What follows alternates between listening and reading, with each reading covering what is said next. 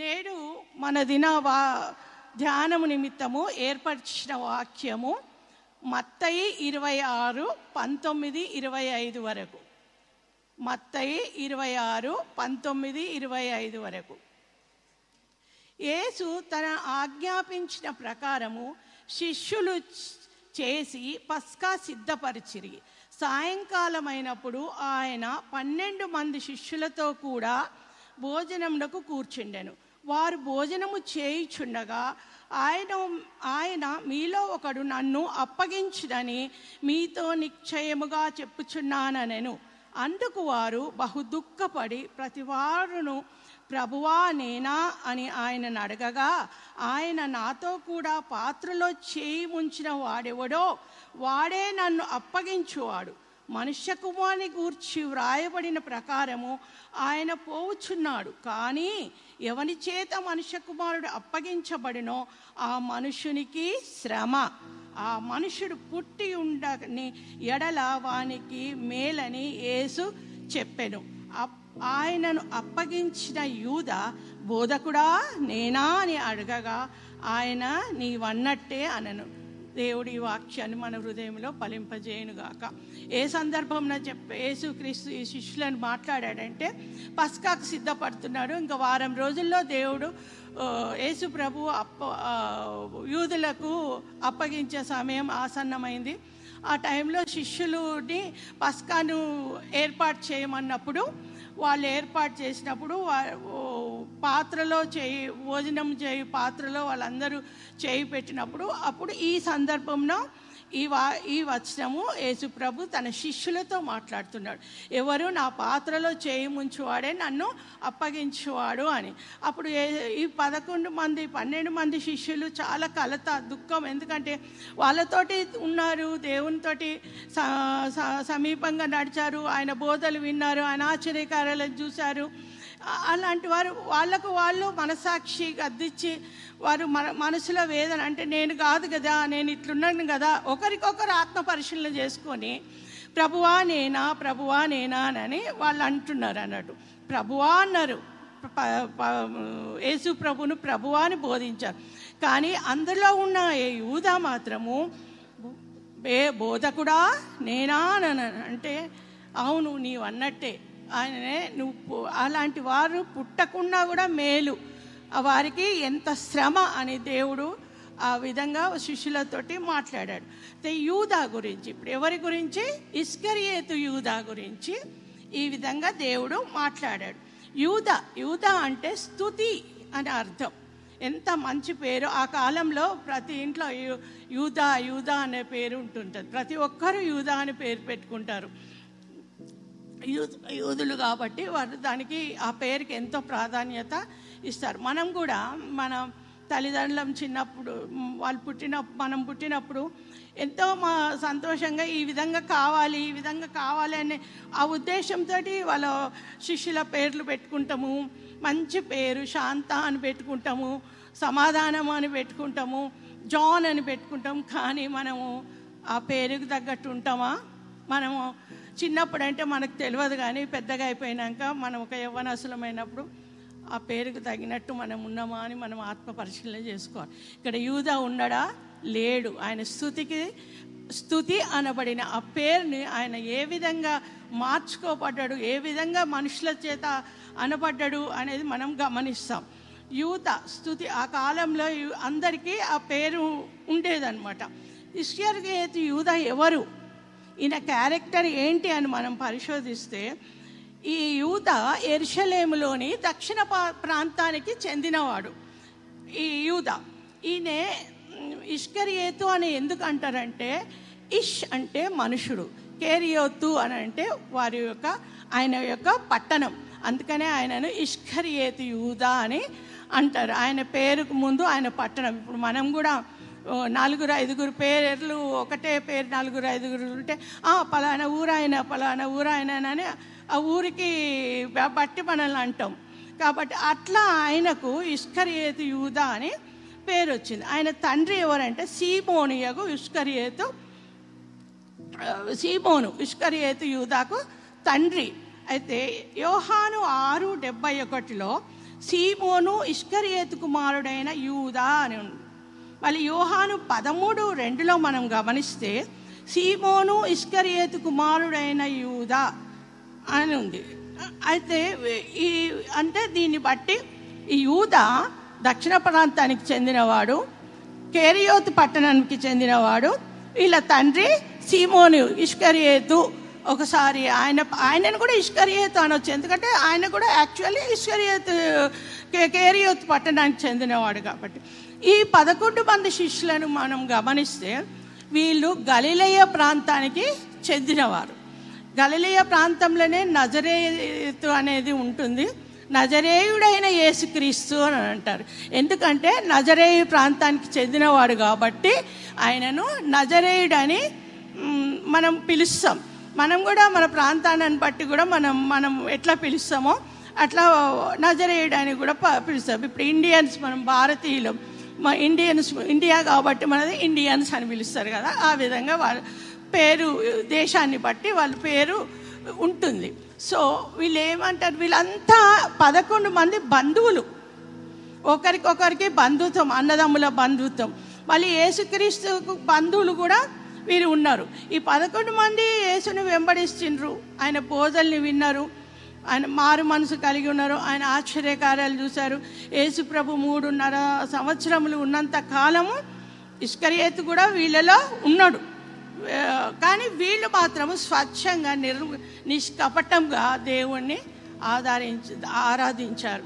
అయితే ఇష్కరియోత్ యూద మాత్రము వాళ్ళతోటి ఉంటూ వాళ్ళ గడుపుతూ దేవుని మాటలు వింటూ మారు మనసు ఆయన ఇష్కరియోతు పొందలేదు. కపటమైన ప్రేమ వేషధారణ ఆయనలో ఉన్నది. అయితే మనము ఆయనను ఇంకా ఇష్కరియత్ యూదను ఇంకా చాలా పేర్లతోటి మన బైబిల్లో గ్రంథకర్తలు సంబోధించారు మత్తయి పది నాలుగులో మనం గమనిస్తే శిష్యుల పేర్లు చెప్తూ మత్తయి నాలుగులో అందరు శిష్యుల పేర్లు చెప్తూ చివరన ఉంటుంది. ఎప్పుడైనా ఈశ్వరియత్ పేరు చివరన ఉంటుంది. ఆయనను అప్పగించిన ఇష్కరియేతు యూదా అని. యో మార్కు మూడు పంతొమ్మిదిలో మనం గమనిస్తే శిష్యుల పేర్లు చెప్తూ ఆయనను అప్పగించిన ఇష్కరియేతు యూదా అని రాసు. మళ్ళీ యోహాను పదిహేడు పన్నెండులో నాశనపుత్రుడు తప్ప వారిలో ఎవరునూ నశింపలేదు. ఏమనంటారు? ఇష్కరియేతు నాశనపుత్రుడు అని సంబోధిస్తారు. లూక మాత్రం మరీ కఠినంగా ఆయన ఏం చేస్తాడు? ప్రత్యేకంగా ఆయనను ఆరు పదహారులో లూకా ఆరు పదహారులో ప్రత్యే ద్రోహియగు ఇష్కరియేతు యూదా అని కఠినంగా ఆయనను ఆయనను పిలువబడతాడు లూకా ద్వారా. మళ్ళీ యోహాను ఆరు డెబ్బైలో మనం గమనిస్తే యేసుక్రీస్తు మీలో ఒకడు సాతాను అని వారితో చెప్పాను. అంటే యేసుక్రీస్తు కూడా సాతాను. ఎవరైనా యూదా అని అన్నారు ఆయనను లేరు. ఎందుకంటే ఆయన క్రియలను బట్టి. అయితే ఈయన ఈయన క్యారెక్టర్ ఏంటి అంటే ఫస్ట్ ఈయన క్యారెక్టర్ వేషధారణ. ఈయనలో ఉన్నది ఏంటి? వేషధారణ. ఏంటి అన్ని నటిస్తాడు. అన్ని నేను దేవుని సేవకుడు సేవకుడిని అని నటిస్తాడు. బోధ వాళ్ళతో ఉంటూ నటి నటిస్తాడు.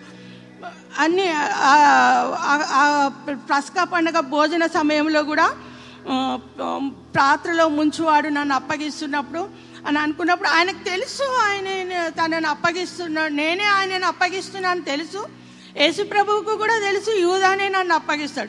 అయినా ఎంత చక్కగా నటించిందంటే వేషధారణ నేనా బోధకుడా?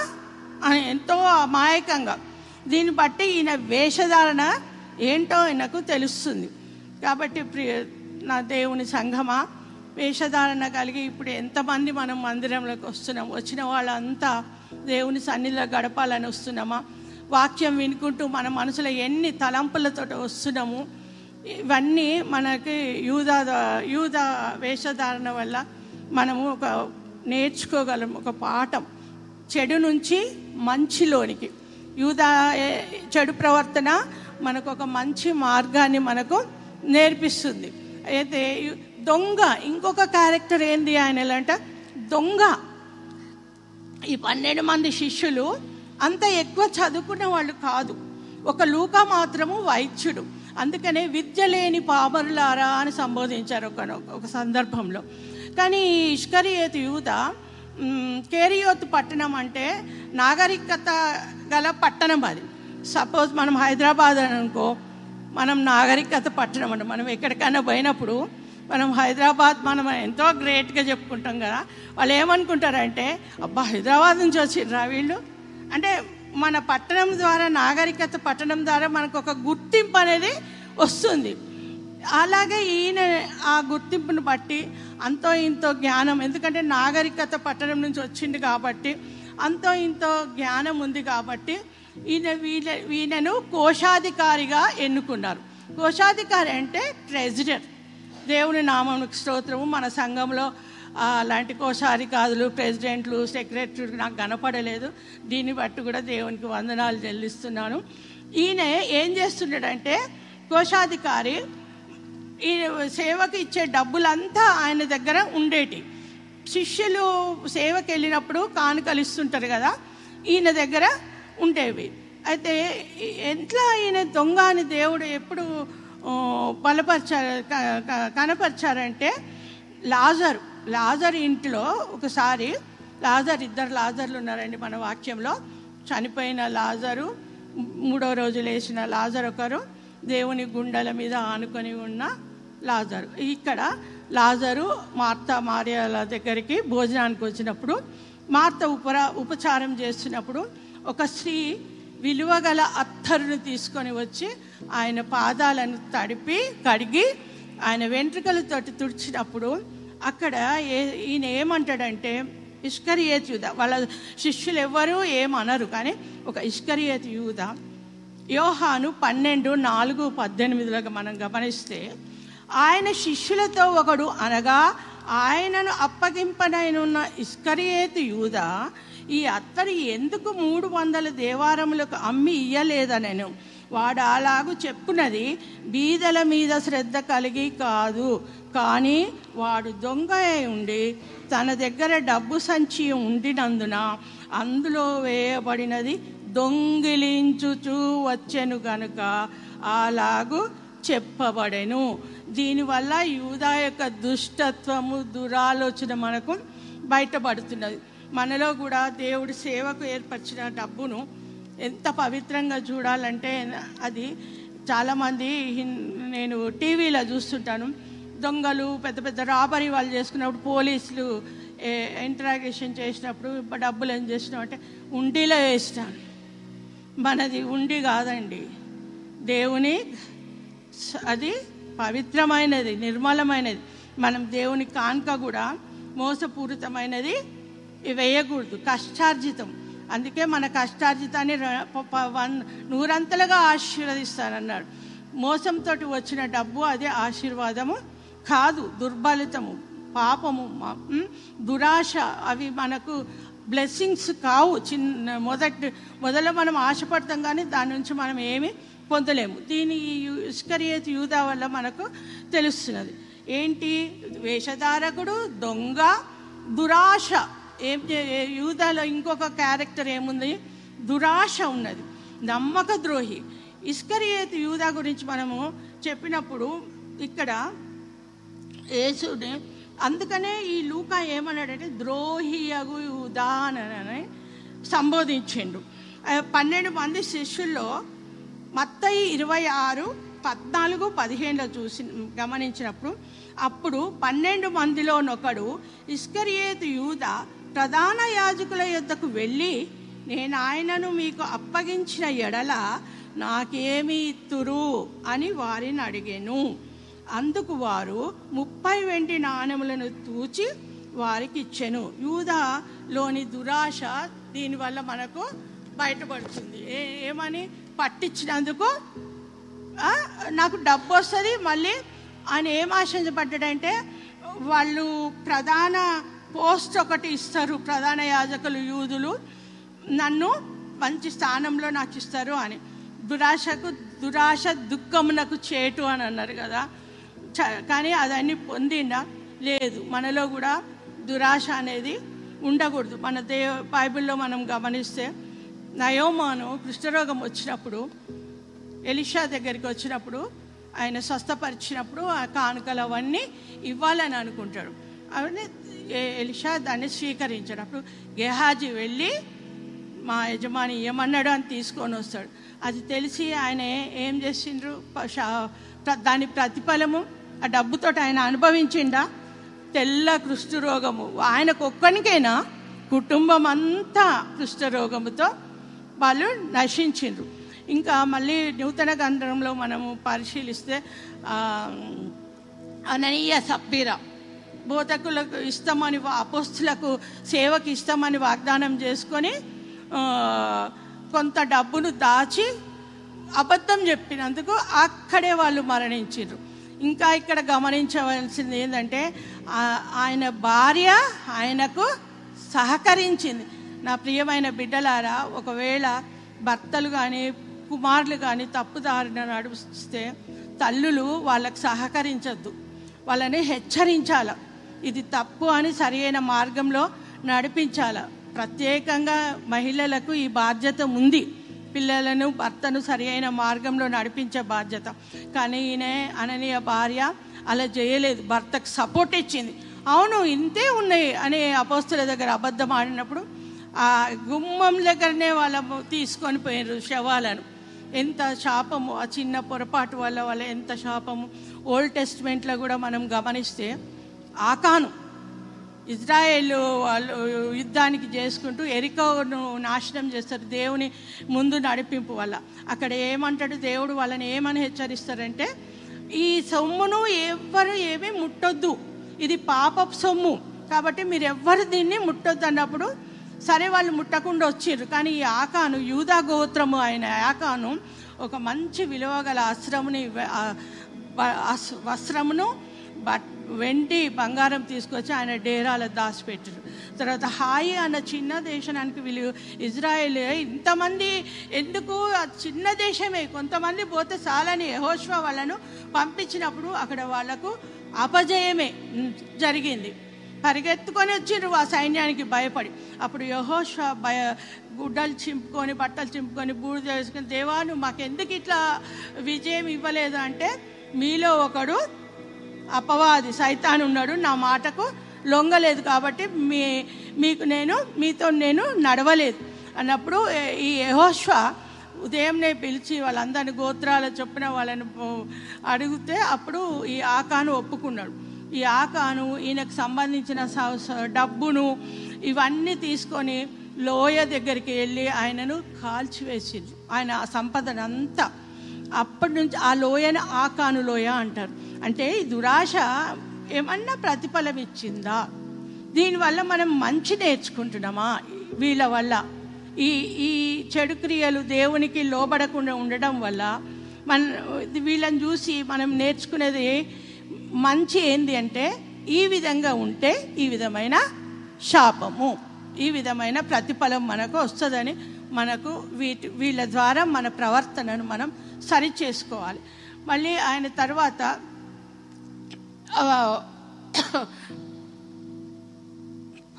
యేసు ప్రభువు ఆయనను పట్టించిన యూద శిలువపై ఆయనను అనుభ తర్వాత కపటమైన ముద్దు సారీ కపటమైన ముద్దు.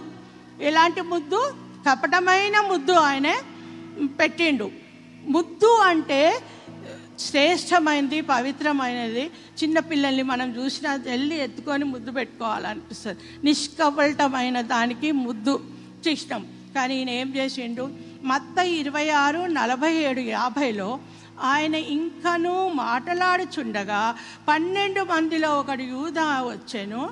మందిలో నుంచి ఒక యూ వచ్చి వానితో కూడా జనసమూహము కత్తులు గుడియలు పట్టుకొని ప్రధాన యాజుల యొద్దకు నుండి ప్రజల యొద్ద నుండి వచ్చాను. ఆయన అప్పగించువాడు నేను ఎవరిని ముద్దు పెట్టుకుందునో ఆయనే యేసు.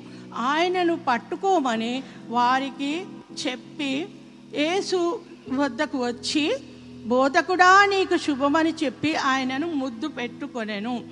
యేసు ఆయనను ముద్దు పెట్టుకొని వారికి అప్పగించిన ఎంతమైన ఎంత దురాలోచన ఎంత మోసకరమైనది. ఆ గుర్తు కూడా ఎంత ఒక పవిత్రమైన ముద్దును కూడా ఈయన ఎంత అపవిత్రుడిగా చేసిండు. అప్పుడు గెసమనే తోటలో యేసు ప్రార్థిస్తుంటాడు. ఈ ఈ యూదాకు ఎక్కడెక్కడ యేసు ప్రభు దొరుకుతాడు ఒంటరిగా కనపడతాడో తెలుసు. ఎందుకంటే మూడున్నర సంవత్సరాలు యేసుతో నడిచినవాడు యూదా. కాబట్టి గెస్సమని తోటలో పేతురును జబ జబదయ్య కుమారులు అందరు కలిసి అక్కడ బోధ ప్రార్థన చేస్తుంటే అక్కడికి తెలిసి ఈ ప్ర యూదులను ప్రధాన యాజకులను కత్తులు గదియలతోటి వచ్చి పట్టుకొని ఆయనను అప్పగిస్తాడు. యూద. యూదలో ఏమి ఉన్నది? వేషధారణ దొంగ దుష్టుడు దురాలోచన కపటమైన మనసు గలవాడు. ఇక అన్ని క్యారెక్టర్స్ ఉండి ఆయన ఎందుకు ఇవన్నీ చేసిండంటే డబ్బు కోసం ఆశపడ్డాడు మంచి పదవి కోసం ఆశపడ్డాడు. కానీ అవి పొందలేకపోయిండు ఆయన. ఈ తర్వాత యేసుప్రభువుడు శిక్ష సిలువ వేశారు శ్రమలు పడ్డారు. శ్రమలు అనుభవించారు.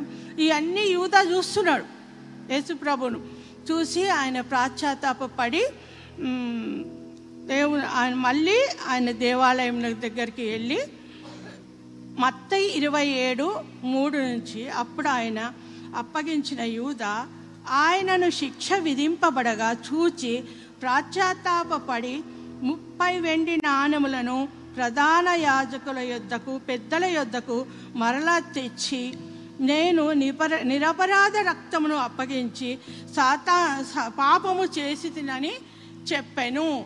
వారు దానితో నాకేమి పని నీవే చూచుకోమని చెప్పగా అతడు ఆ వెండి నాణ్యములను దేవాలయంలో పారవేసి పోయాను.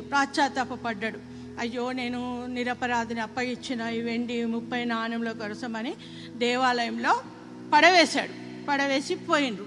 అపోస్ పోయి ఉరి పెట్టుకున్నాడు. అపోస్తులో కూడా ఏముందంటే ఉరి పెట్టుకొని కింద పడి వెనుకకు ఉల్టా తిరిగి పడి ప్రేగులు బయటకు వచ్చి చచ్చిపోయిందని చచ్చనని ఉన్నది.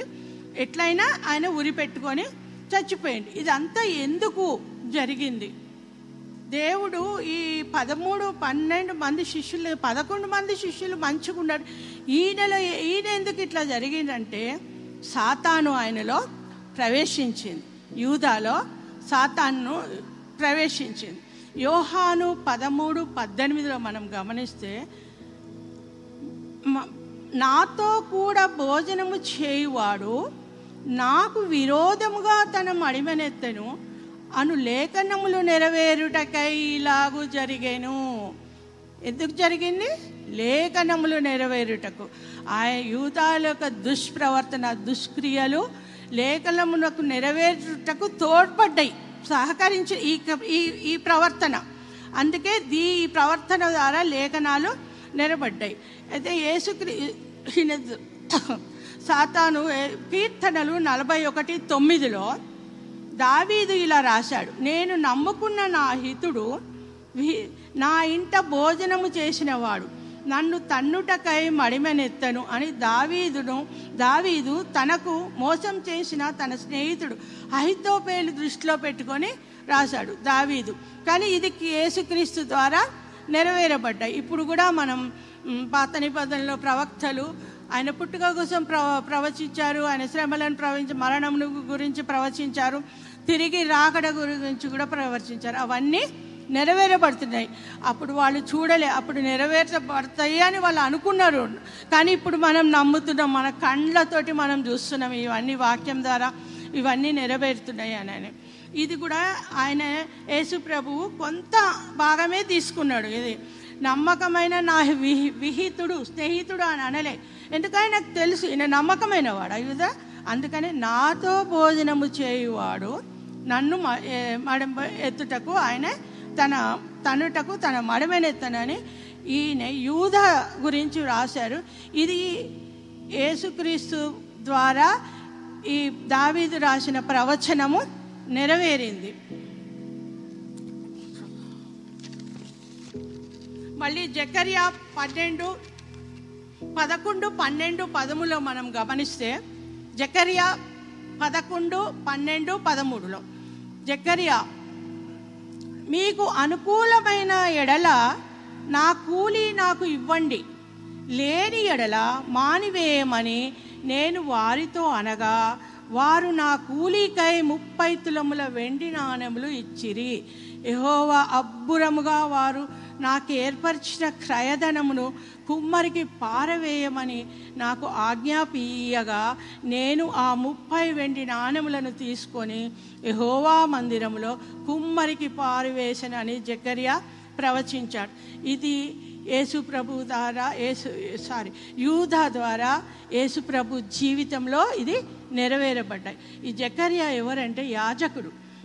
ఇజ్రాయిల్ని ఎంత చెప్పాలి ఎంత దేవుళ్ళకి నడిపియాలన్నా కూడా వీళ్ళు నడవరు. వేషధారణ దొంగతనము వ్యభిచారం పాపంతో పాపముతో నిండి ఉండదు. అప్పుడు జకరియాకు దేవుడి మాట్లాడమని దేవుడు ప్ర- మాట్లాడమని ఆయనతోటి ప్రవ ప్రవచించమని ఆయన అంటే అప్పుడు ఇజ్రాయెల్ దగ్గరికి వెళ్ళి నువ్వు కాయి అని హో దేవుడు ఆయనకు సెలవునిస్తే కావే కాస్తాడు చెప్తాడు వాళ్ళకు జక్ ఇజ్రాయేల్కు మాట వినరు. చివరికి రెండు కర్రలు తీసుకుంటాడు కట్టెలు. ఒకటి దయ దయ ఐక్యత ఒకటి దయ. ఎందుకు దయ వీళ్ళ మీద చూపాలని ఐక్యత అంటే ఇజ్రాయిల్కు యూదాలకు అప్పటి నుంచే వాళ్ళకు వైర్యం. కాబట్టి వాళ్ళకు ఐక్యత చూపాలని ఎంత ప్రయత్నించినా కూడా వాళ్ళు వినరు. అప్పుడు ఆ విసిగిపోయి ఇక మీరు మీరు చావండి. ఇక మీరు మీరు కొట్టుకో కొట్టుకోక కొట్టుకోండి ఏమన్నా చేయండి అని విసిగిపోయి అవి వదిలేసి దేవుని మందిరంలో యాజకుడు కాబట్టి నా కూలి నాకు ఇవ్వండి ఇస్తే ఇవ్వండి లేకపోతే లేదు. అన్నప్పుడు వాళ్ళు యా- ప్రధాన యాజకులు వాళ్ళంతా ఈయనను ఎంత వెలగట్టిరు ముప్పై వెండి నాణములు. అంటే ఆ కాలంలో ఒక స్లేవ్కి ఉన్నది. ఇప్పుడు నూతన నిబంధనలో మత్తైసు వార్తలో యేసుక్రీస్తుకు ఆయన యూద అప్పగించి తీసుకున్న వేళ కూడా ముప్పై వెండి నాణములు.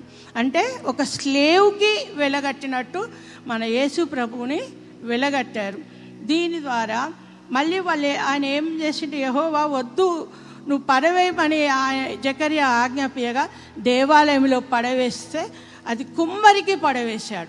ఇక్కడ మత్తైశ్వార్తలో మనం గమనిస్తే దేవాలయంలోకి వచ్చి యూదా నాకు వద్దు ఇది తీసేసుకోండి దీన్ని అన్నప్పుడు వాళ్ళు ఇది నిపరా నిరపరాధి యొక్క రక్తము.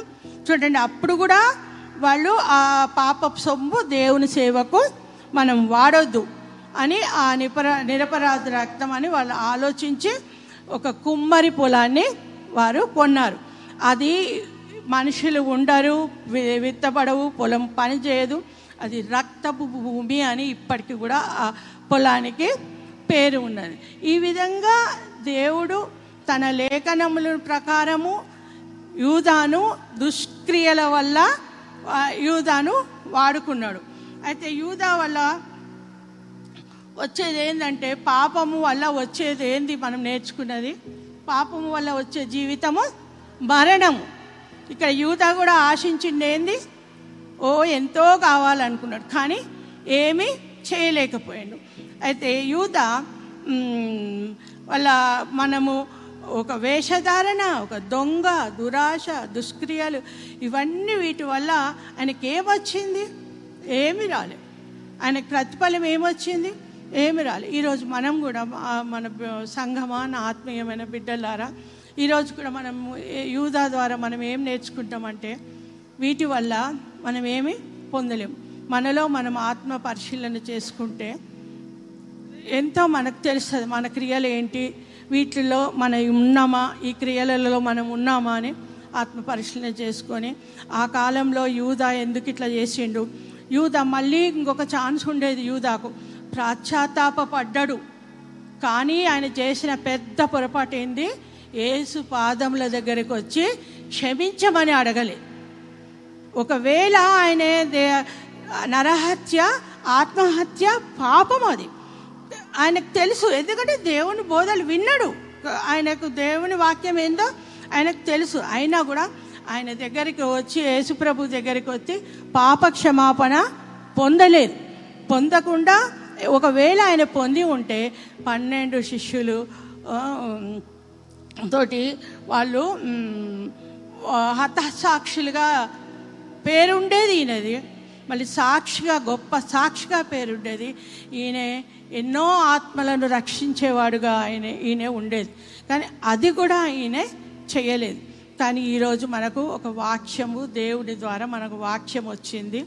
కాపర్ల ద్వారా ప్రతి ఆదివారం మనం వాక్యం వింటున్నాము.